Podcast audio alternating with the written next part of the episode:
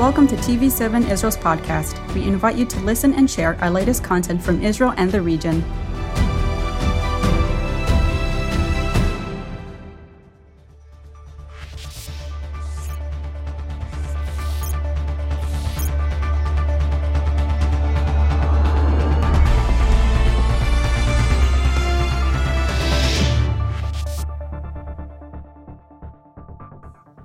Shalom and welcome to Editor's Note.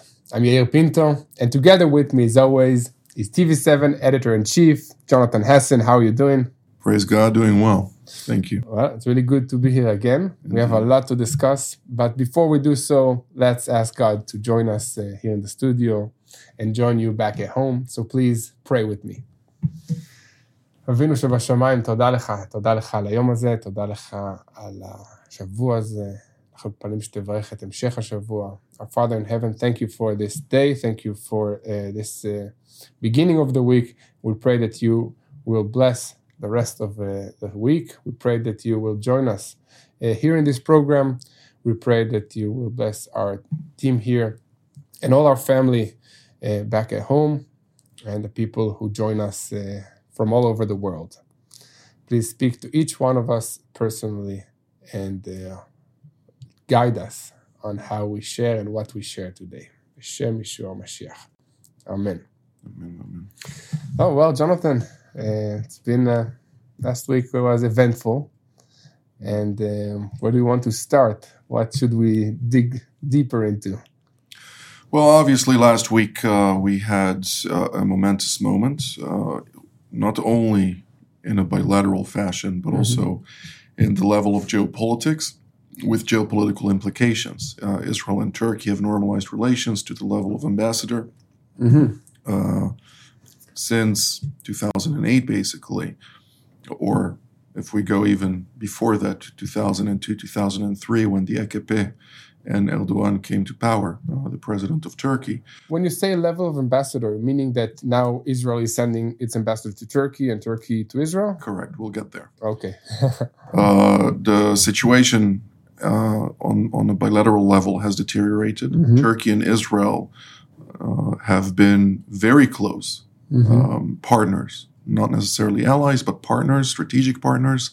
Uh, for multiple reasons, already from the, the 50s, the early 50s, uh, or the latter part of the 40s, uh, the first prime minister of the state of Israel, the late uh, Ben Gurion, David Ben Gurion, he identified and in, in some of his documents, which have already been uh, declassified, he highlights the importance of relations between um, Israel and the major non Arab Muslim countries in the region, uh, namely Turkey in the situation. Obviously, at the time, there were no Abraham Accords, so uh, the uh, relations with Turkey and ironically, Iran. Mm-hmm before the Islamic Revolution of 79 um, were the two major partners of Israel. Um, Iran, even more so than Turkey at the time, but um, relations obviously fluctuate. Mm-hmm.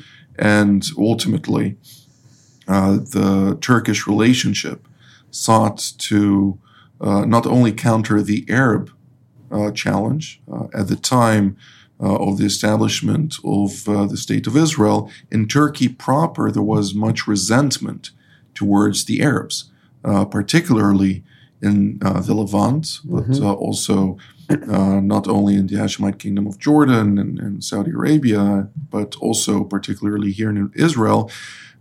because they saw them as those who enabled the British to ultimately defeat the Ottoman Empire. So there is the honor the Turkish honor, which yes. ultimately was uh, um, struck within that context. Uh, they basically see the Arabs living here, or back then they used to see them as such, as those responsible for the loss of Jerusalem. Mm-hmm. Okay, because the Ottomans conquered Jerusalem in uh, 1517 uh, and they lost Jerusalem in 1917. Uh, um, within the period of the First World War. So they are really the Turks are really upset with the Arab community of Israel. They were for a very long time. Then uh, there was a shift. They sought to basically uh, become the leaders of the Arab world uh, and uh, ultimately of the Muslim world, um, of the Sunni Muslims versus the Shiite Muslims, which are led by the Islamic Republic of Iran. Uh, today, in Tehran, they see themselves that way.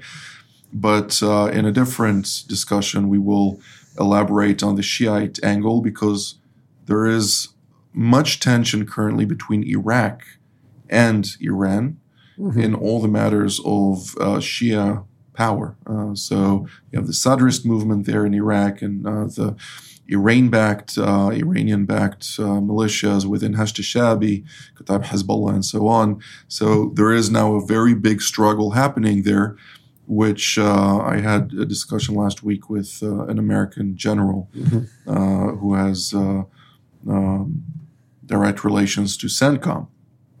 And uh, he uh, highlighted that the Americans are seeking to take a back seat and, and to let things play out. So neither side of the, the Shiites uh, will be able to blame the Americans, even though ultimately Most likely they will anyway. they will blame them anyway, but people on the ground realize that the Americans are not involved in this competition at this stage. Okay, so back back to Turkey. Back to Turkey. What does that mean for us now? This Right now, since the relations deteriorated in light of Turkey basically looking at the, the uh, map and trying to play its cards together with the Muslim Brotherhood, okay, uh, Hamas, an offshoot of Yeah. the Muslim Brotherhood, uh, during Operation Cast Lead in uh, 09 was basically uh, defeated very um, harshly Mhm. and for political gains and capital at a time when economic um, disarray occurred worldwide in 08, of course. Uh, usually, you, you seek out an enemy to blame for the bad situation and to basically divert the, public's attention, attention, yeah. of the public uh, with regard to uh, domestic issues. So, uh, Israel was a very easy victim Mhm. of this situation. Uh, there are plenty of uh, organizations within Turkey uh, which are radical Islamist organizations, including those who claim to champion humanitarian causes. Mhm. Um, of course, humanitarian, so long as uh, they're dealing with One side, yeah. the Muslim side. Uh, particularly, I'm speaking about IHH and, and other organizations that were involved. There was the famous flotilla, Mhm. okay, the Gaza flotilla, uh, in which they sought to break the siege of Gaza, um, where Israel and Egypt, Yeah. In, in cooperation, not just coordination, but in cooperation, are blockading this territory, which is infested with Islamist organizations and controlled by an offshoot of the Muslim Brotherhood, Mhm. the Islamist Hamas organization. Now, that challenged the Israeli Turkish relation on two angles. The first angle was uh, the political one. Okay, Mhm. the ambassadors were retracted and expelled. Turkey called back its ambassador and expelled uh, the Israeli ambassador. So the the level of uh, uh, second rank envoy was basically the representative in the country Mhm. uh, for quite some time. Uh, nevertheless, uh, there was attempts to establish rapprochement between the two sides on a number of occasions, uh, with uh, the former president uh, Barack Obama Mhm. having the famous uh, moment where he stopped in front of Air Force One while visiting Israel with Netanyahu in his car and forced him to speak with Erdogan on the phone and to find Try uh, to mediate it. well to find uh, a way to narrow the gaps and, and to normalize relations. It, it succeeded for a very brief period of time. There was uh, discussions between israel and turkey particularly about um, israeli compensation for those who were killed on, on the ship Mhm. uh, in the flotilla. Um, israel did pay money to those families, and that was resolved. Uh, it also um, apologized for the loss of li- of life, Mhm. particularly. It did not apologize for stopping the flotilla, so it was figuring out what is the right choice of words Yes. for that situation, as in all diplomatic cases is uh, the case. And uh, at that time already, uh, during that track two diplomacy, which we call, there were um, discussions behind the scene uh, in which Turkey was checking with Israel whether uh, the new found offshore gas reservoirs, Mhm. the Leviathan, the Tamar, uh, would be able to go through Turkey, then establish a certain economic uh, union, and would revitalize uh, this matter. At the time, they had some Turkish businessmen who uh, was willing to fund the whole thing. Uh, but uh, Israel was uh, very wary of the situation and it did not say yes, it did not say no. Mhm. Uh, it just said, let's speak when our relations are a little bit better. Mhm.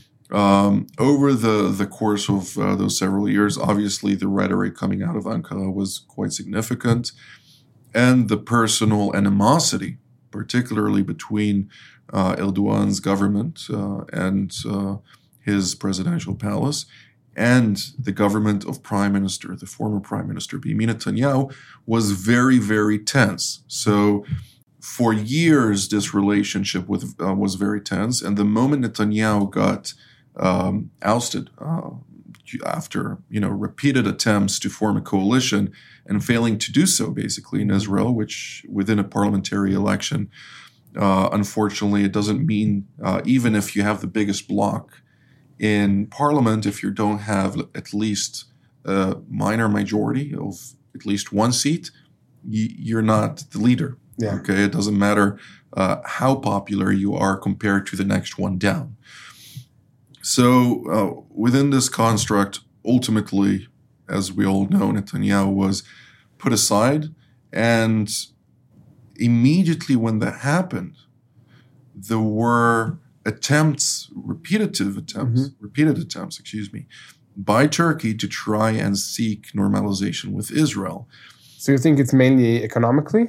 Uh, not mainly economically. At the beginning, um, from what I hear from Turkey, particularly, um, there were um, attempts to to improve Turkish relations with Washington, with the United States Okay. um, fearing the situation, understanding the complexities. Uh, Turkey was quite keen on improving its relations uh, with the West, but particularly with Washington. After losing contracts with Lockheed Martin for the F 35 stealth fighter jets, uh, the uh, wings of that aircraft, uh, as part of the Lockheed project, were being constructed in Turkey, particularly. So uh, Lockheed Martin constructs everybody who purchases the aircraft works on a, uh, a part of that project. Okay, so it's it's quite interesting how it's built up. But particularly here, uh, it was because uh, Turkey, which just experienced at the time uh, in uh, 16, it experienced an attempted coup, uh, which it Mhm. claims was uh, the Fethullah Gulen um, uh, group, and who is currently in the United States, uh, sought to make sure that if the next time there will be rogue pilots, Mhm. okay, because F-16 pilots bombed the um, the parliament at the time, the area there, and they were so shocked, and their aerial defense array was unable to intercept Mhm.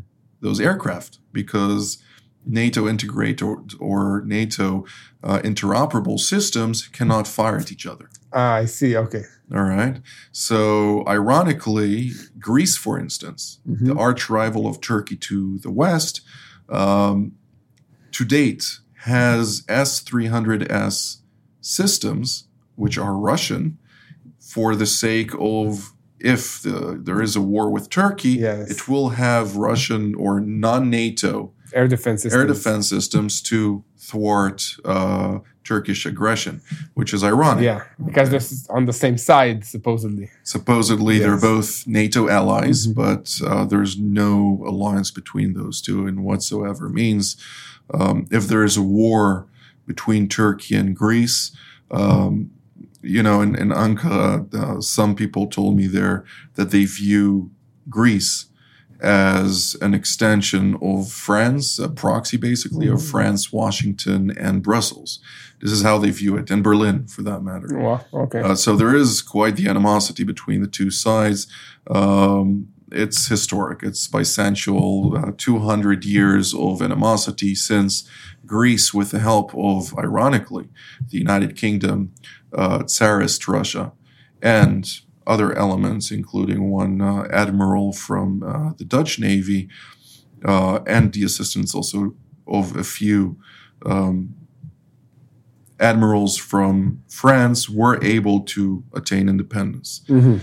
Now, within the Middle East construct, if we look at the Middle East construct, and we can see Israel here, we can see Turkey, Iran far to the east, but we see Greece over here, and, and everything is built here in a certain uh, construct. The main rivals of the Islamic Republic of Iran, the main challenger of Iranian uh, efforts to spread its power, expansionist uh, aspirations throughout the Middle East. Who is it? What, Saudi Arabia? No. What, Turkey? Turkey. But that's towards uh, Europe. uh, Doesn't matter. Uh, throughout the Middle East, there's always been a rivalry between Turkey and the Persians. Mhm. This rivalry, this animosity, is historically integrated into the societies. Um, they're the most powerful nations in the region, at least from uh, their From perspective. their own perspective, yes. Um, and uh, they are uh, from also the quantity of, of troops, not necessarily qualitatively so, um, but they have the largest militaries. The, the second largest military in NATO is Turkey. yes. Okay. That's Uh, a big, very big country. It's a very big country of uh, roughly 80 something million people, between 80 to 100. Um, and the Islamic Republic of Iran is its peer competitor of 80 something million people. So you suddenly have two countries with tens of millions of people who historically, even when uh, Suleiman the Magnificent, the uh, uh, ruler of the Ottoman Empire at the time, sought to conquer Jerusalem, he established a number of campaigns with one of its major campaigns was to subdue the Persian army so he'll be able to conquer the Levant without having the Persian military able to attack uh, the rest of the Ottoman Empire or Turkey at a time when they're Yes. dealing elsewhere. So there are always considerations that they're making in order to play the geopolitical game. Now, one of the key challenges for the Islamic Republic during this period, since 79 to date, um, in order to expand into the region, was Turkey and Israel. This alliance, this partnership, was a contra to that. And of course, Iraq and Iran were always at war, uh, were always in a situation of uh, animosity. Uh, in the 80s, obviously, there was the Iran Iraq War proper, which Iraq at the time, with the 1 million uh, strong army, uh, defeated the Iranians because of their missile capabilities. The Iranians did not have that at the time. So we always need to go back to the historic construct of the Middle East, to the understandings of uh, the people in the small councils, in the security councils, who advise their leaders, who derive their understanding not based on speculation and analogies, but on concrete evidence of the past. And that's why when you say, okay, is uh, Russia going to allow Iran, for instance, to attain nuclear weapons? Well, historically, that's unlogical. And within the small councils, within the Security Council in Moscow, uh, it would take a revolution in their mindset and in their thinking to allow one of their rivals to the south to attain uh, strategic capabilities that could then thwart their ability to do certain things in the region uh, because of a nuclear deterrent. Uh huh. So you say that Iran's becoming stronger is one of the reasons for Turkey and Israel to normalize relations now from a Turkish uh, reasons, uh, point of view? Well, uh, that's why uh, Turkey, obviously, to seek out normalization with Israel, it sought out normalization with Israel's new friends in the region, the United Arab Emirates, Bahrain. Just before traveling to Tehran for the summit the, of the 10th round of the Astana talks between Vladimir Putin, Ibrahim Raisi, the, uh, the Iranian president, and Recep Tayyip Erdogan of, of Turkey, Erdogan called uh, MBS, um, Mohammed bin Salman, the, the crown prince of Saudi Arabia and the defense minister, and he called Yair Lapid at the time, you know, before traveling there. Now, uh, you see suddenly that there are discussions with the Israelis and the Saudis, the mm-hmm. arch enemies of the Islamic Republic of Iran, so called, before he mm. travels Yes. there, which indicates, okay, I am seeking to see what can be done from a Turkish interest. Mm-hmm. This is all Turkish interests. Yeah, I see. But what is very interesting to me is like we just had Operation Breaking Dawn, okay, and Erdogan voiced really harsh, harsh remarks regarding Israel's offensive in Gaza. So he still is supportive of the Palestinian people in the Gaza Strip and the terror organizations there, Hamas, Islamic Jihad. So how does that connect with the normalization? uh, the last statements by Erdogan should not be mean anything. Um, just he wants to say it because he says it for political reasons. Mhm. There's about uh, there's going to be elections in the near future in, in Turkey. He needs popular support. Nevertheless, if uh, you noticed, Hamas was not part of the operation in Breaking Dawn. The Palestinian Islamic Jihad, an Iranian proxy, was the only one targeted, except for a few operations that are as part of the ongoing efforts to curtail the the military um, armament and bolstering of Uh-huh. Hamas. Hamas set out. And that is very, very interesting because usually the IDF always said that it uh, holds Hamas responsible for everything that emanates from the Gaza Strip. So that is a change of its policy. Look, Hamas, uh, whether we like it or not, is there. Uh, we're going to uh, deal with them, and, and we have leverage over them here in Israel. Uh, we have open channels behind the scenes that ultimately uh, allow for periods of quiet. Uh, nevertheless, uh, their core ideology and aspirations is to annihilate and obliterate Israel. Um, they will continue to do so. So is the Muslim Brotherhood. Uh, and uh, ultimately, whether or not there are normalized relations between Israel and Turkey, um, in Hebrew there is a sentence, uh, a statement, you know, that everybody is uh, keenly aware of. Kabdeu v'chashdeu. You know, honor them, but also be suspicious of them. Uh, Israel is not naive, nor is Turkey. There is a, a clear understanding on what works, what doesn't work. The same goes for Israel and the United Arab Emirates. The same goes for Israel and Jordan and Turkey uh, and uh, Egypt, excuse me. There are joint interests within the construct of realpolitik, where you put your emotions aside and you think, okay, what's best for the national security interests and economic interests of my country Yeah, for now, for this time. for this time? Exactly. And uh, this demands a, a pragmatic approach towards certain situations. Yeah, like what you said, that Iran was close allies or normalized relations with Israel back in the 50s. Absolutely. So, and now we're, they're our arch enemy. So that's uh, everything changes according to the interest at the time. Right. Well, uh, But two talking- different regimes. Yeah, yes. yeah, I, I understand, but uh, the same people, same country.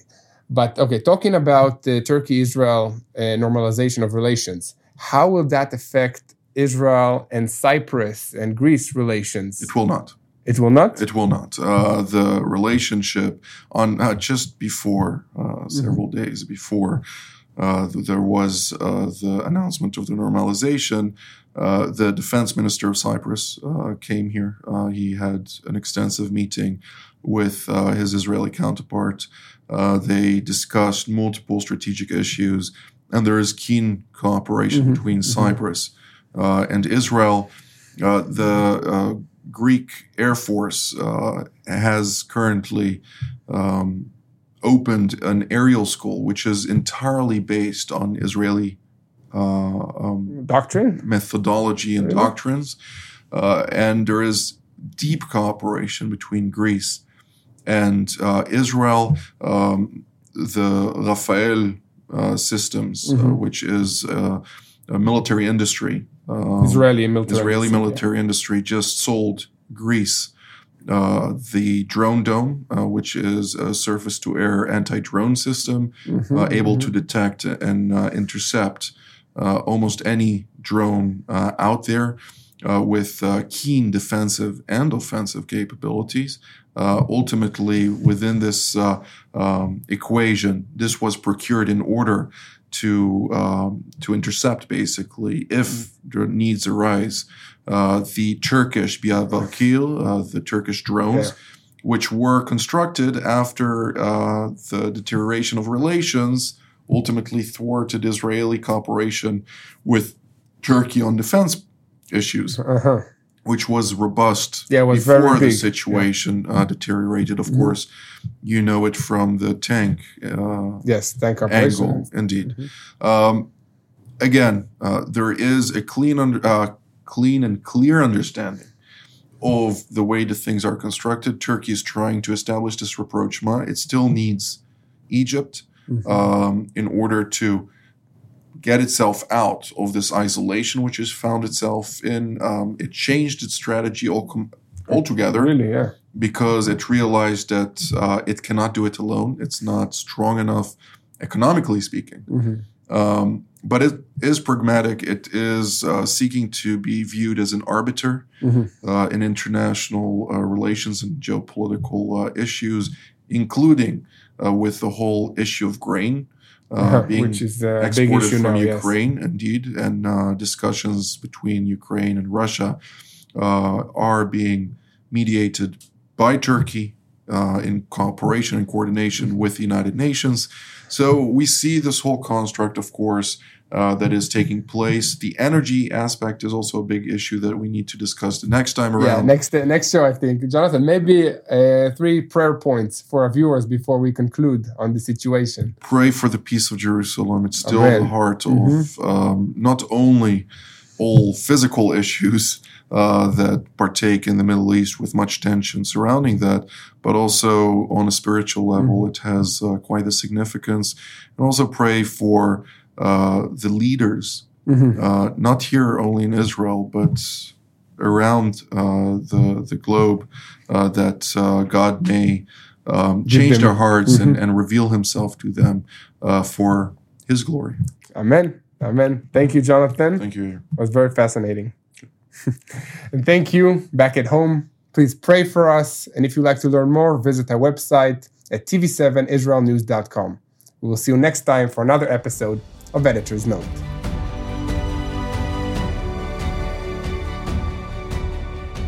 Thank you for joining us in another TV7 Israel podcast. For more content, visit our website at tv7israelnews.com or follow us on social media.